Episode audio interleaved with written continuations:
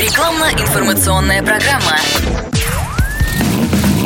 Под капотом. Лайфхаки от компании «Супротек». С вами Кирилл Манжула. Здравия желаю.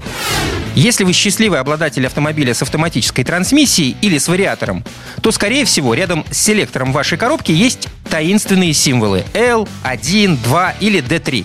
Все дело в том, что бывают ситуации, когда необходимо принудительно ограничить передачу. О такой возможности и говорят эти символы.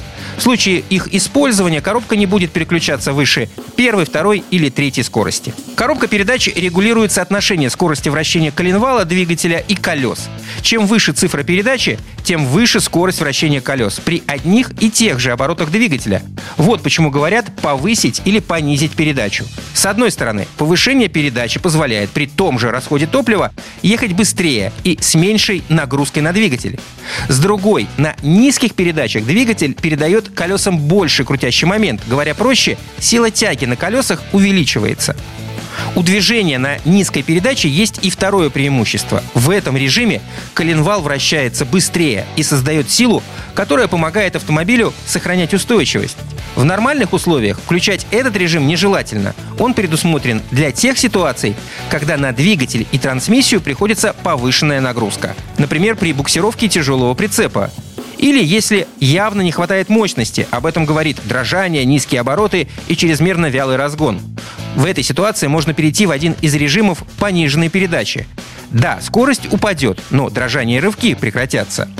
Подъем по крутому склону или плохой дороге аналогично, как, впрочем, и спуск с крутого склона. В этом случае ограничение передачи позволяет тормозить двигателем, снижая нагрузку на тормоза. Полезной будет эта функция и при езде по глубокому снегу или затопленной дороге. В этих ситуациях важно повысить устойчивость автомобиля и иметь запас мощности. Для этого мы понижаем передачу, увеличивая частоту вращения двигателя. И, конечно, нельзя забывать поддерживать КПП в рабочем состоянии. Для этого необходимо вовремя менять трансмиссионную жидкость и добавлять состав Супротек АКПП.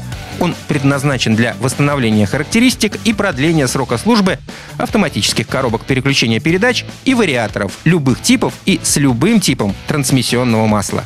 На этом пока все. С вами был Кирилл Манжула. Слушайте рубрику «Под капотом» и программу «Мой автомобиль» в подкастах на нашем сайте и в мобильном приложении «Радио КП», а в эфире с понедельника по четверг в 7 утра.